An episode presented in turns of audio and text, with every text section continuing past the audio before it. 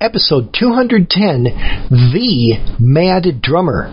This is the AeroCast for the week of March 10, 2013. From AeroCast.com. AeroCast.com. Welcome to the AeroCast. All right, thanks for listening. I'm your host, Eric Larson, 206-339-3742, the listener feedback line. As always, as it's been since 2005, I was thinking I have to be careful not to accidentally slip into that radio voice. Welcome to the AeroCast. Be sure you call our listener feedback line at 206-339-ERIC. Because as I kind of do the mental prep for podcast time here with you, There's a fine line. In fact, I actually have notes in my AeroCast podcast topic notes to talk about hamsters and the fact that they live in a very narrow therapeutic dose. That whole ED50, LD50 of life is just very, very small. And that same sort of thing where I could go into the really vague, disjointed ramblings. And then there's a really narrow band of good podcasts. And then there's the, I've just kind of overprepared, and so here I am thinking about podcast-related stuff.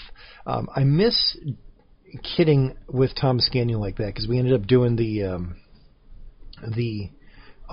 was that Saturday Night Live routine I've quoted before with Pete Twinkle and the Jason Sudeikis character? It's completely left my mind.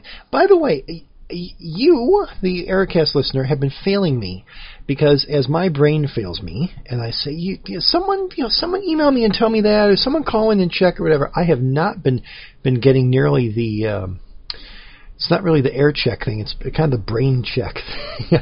And trust me, I need it. It's not. Maybe I should say it's all an act. It's not an act. I need. It takes a village to raise a podcast. I think I've said that before, but I don't remember. Now, I might be a smidge punchier than usual, because I will admit a secret, and that is that I'm pre-recording this episode, because I'm tired of falling behind on the AeroCast, so I'm trying to get myself into a cycle where I'm just sort of falling ahead.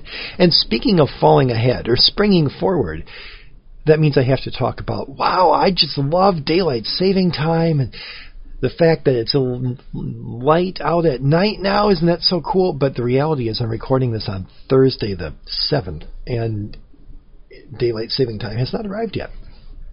So why am I punchy here on Thursday the 7th? Well, because Wednesday the 6th, that would be last week for you guys, I was able to cross something off my bucket list. Now, I don't have an actual bucket list, but if I did, this would have been on it. So about once a year, the helicopter ride thing, been there, done that. This one I might actually do again. But in order to understand it, you have to go all the way back to 2010, which is 1,000,000 years ago in internet years. And there was a certain meme that went out on Dig and various places of a YouTube video called "This Drummer Is at the Wrong Gig." And I've been showing this to lots of colleagues lately, and a couple have said, oh yeah, I remember seeing that. A lot haven't. So this did not apparently become as popular as I thought among my peers. But if you were sort of plugged into the big YouTube vibe back in 2010, this was huge, and it got to the point where it's now 22 million hits, which I know is not quite like Psy and Gangnam Style or whatever, but 22 million hits for just a regular old guy is kind of cool. So what is it? Well, what you see is this lounge act playing ZZ Top, Sharp Dressed Man, and they're good, they're fine. I was telling my boss this and kind of put it in context, and he saw the video, and he's like, well, Eric, they're just a cover band. I'm like, well, yeah, but that, I kind of think lounge act and cover band, they're sort of synonymous with each other. I don't know, maybe not. Maybe there are lounge acts that aren't cover bands, but when I think of the campy lounge act that knows it's campy, I kind of think, doing doing covers. That's sort of what they do. And that's what they're doing. In this case, it's ZZ Top's Sharp Dressed Man, because you're watching Rick K. and the All-Nighters. So, Rick K. and the All-Nighters have a drummer. And the drummer's name is Steve Moore. And what you see is, you know, the guitarist is there and he's singing, that's fine, and the drummer's back there drumming. And all of a sudden, he starts flailing in inexplicably talented ways. There's a radio interview on YouTube where the interviewer, you know, says it's like his arms are made of rubber. And doing every stick, trick, flip, twirl. He's got a move called the fly swatter. Someone on YouTube commented on one of the tracks, you know, little quote marks of, you know, oh no, they're back again, because it kind of looks like he's being attacked by insects, real or imaginary. And that's just that. That's it. You've got these, you know, guys, you know, guitar and bass, and they're just kind of there, you know, singing, doing their thing, and then the flailing drummer in the background. Well, Steve Moore is the mad drummer, and that's his shtick. And I saw this, and I saw that video, and the first thing I did is, you know, punch that into Google or whatever, and realize that they're a touring band, and they go on tour, and every once in a while, they come to Minnesota. So from that moment on, I'm like, okay, yeah, it'll probably never happen, blah, blah, blah, whatever, but I have got to see these guys. So, because I married very well and have a very supportive wife, we kind of did the math on their March appearances and realized, okay, schedule's not ideal, it's a little awkward, but we can do this, and okay, if you take the kids here, whatever, that'll work. And Ruth said, well, why don't you go up and see them? Now, where is up? Well, up is Hinckley, Minnesota. Now, for those of you not in Minnesota, and I know there are quite a few of you, let me briefly explain Minnesota to you. I will re-explain Minnesota to you because I've explained Minnesota in the context of our Duluth trips. The Twin Cities metropolitan area is kind of in, you know, the top edge, like the lower third of the state, on the extreme eastern edge, the Wisconsin border. We've got Wisconsin on the east, we have North and South Dakota on the west. North Dakota is above South Dakota because it's north of it, and then Iowa along the bottom edge. So it's kind of our general geography. And with all due respect to, you know, Hibbing and Moorhead and cities like that, there are really kind of three big cities in St. Paul. I don't even really think St. Cloud counts. So God bless you, St. Cloud. You have a great stone quarry that I would love to visit again, but not really one of the major cities. You've got the kind of the Twin Cities metro area, Minneapolis, St. Paul. Everything that you know about Minnesota probably comes from that. I mean, if you really know Paul Bunyan, then Bemidji counts, but that's a pretty small town. And the movie Fargo actually doesn't take place in Fargo, but in Minnesota, because Fargo is in North Dakota, Moorhead is right across the river. But none of those matter for purposes of this conversation. You have the Twin Cities metro area, Minneapolis, St. Paul, Bloomington with the Mall of America, etc., all the suburbs and things. Eagan, which is south of St. Paul, here we are. Okay. South of us by about an hour or so is Rochester. You know Rochester from the Mayo Clinic and perhaps IBM. It's, you know, a big city, but not a particular destination for any of us here. It's great. It's fine.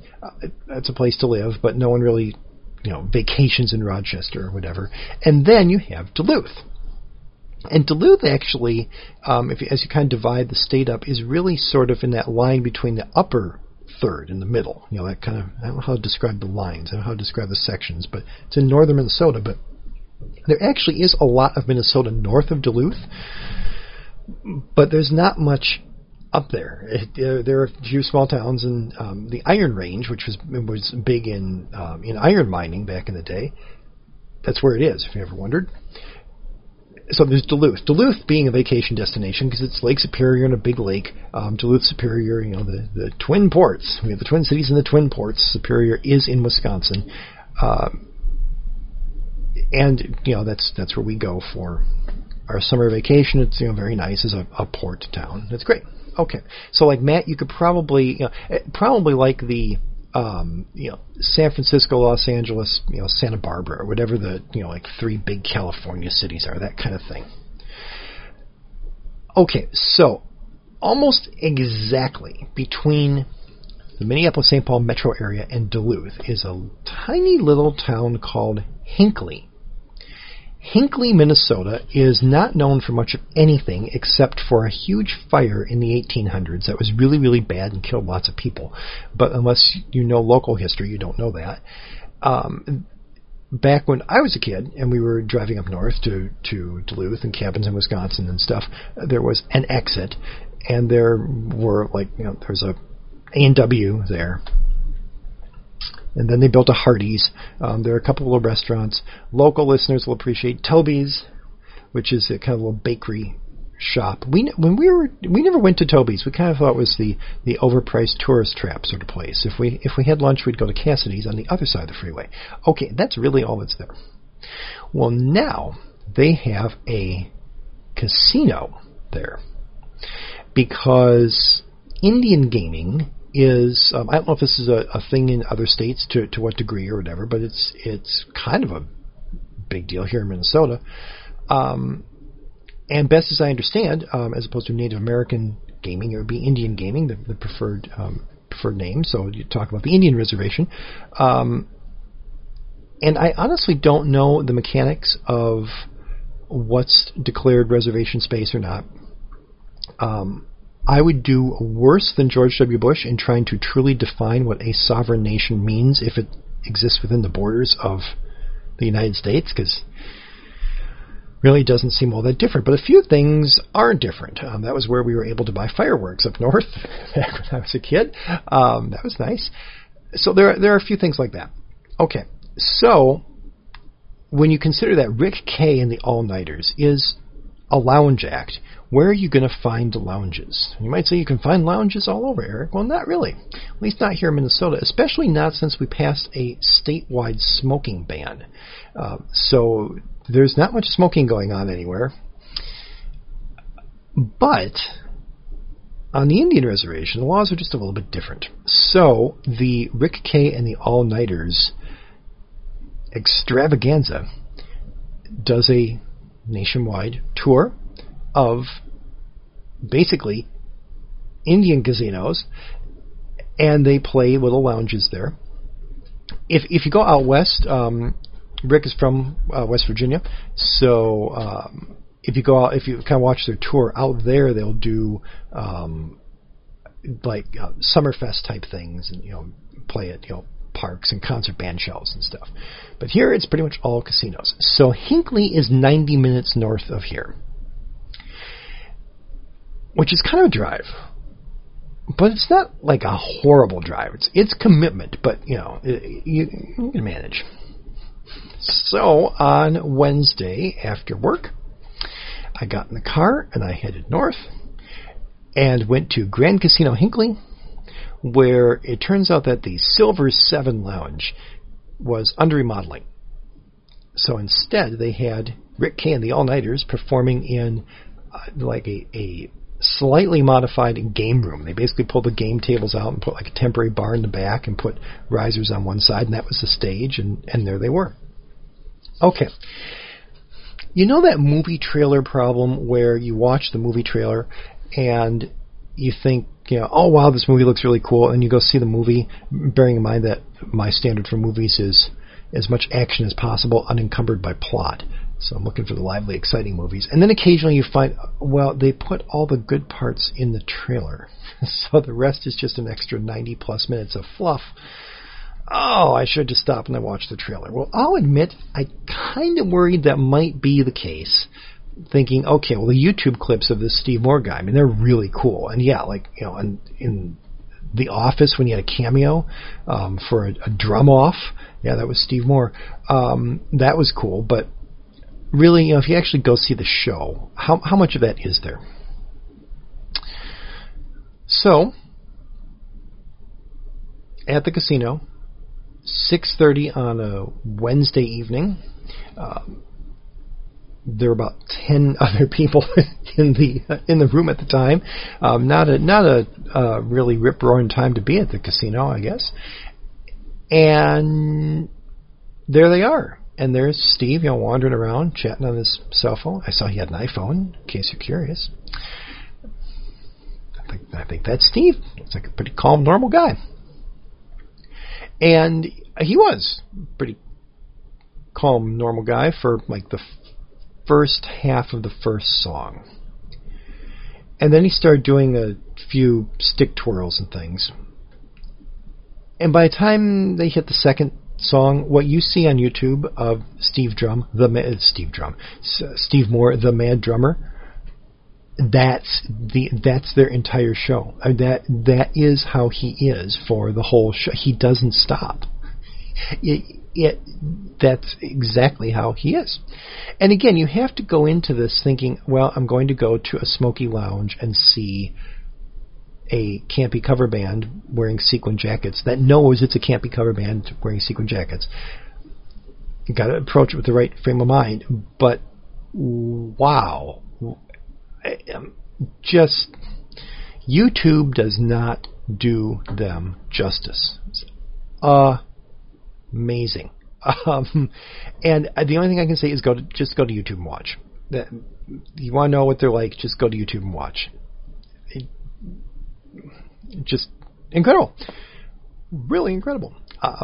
So I did leave after the second set. So they kind of structured the 50s, 60s, 70s, 80s, 90s, and the new millennium.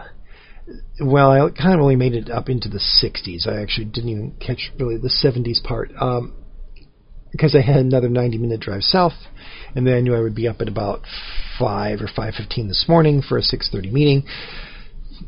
And it's a few minutes after 10 now. I'd kind of like to go to bed. So that, I just want to touch on that experience. In the show notes and stuff, I'll make a link or two. Just Google "This Drummer's at the Wrong Gig."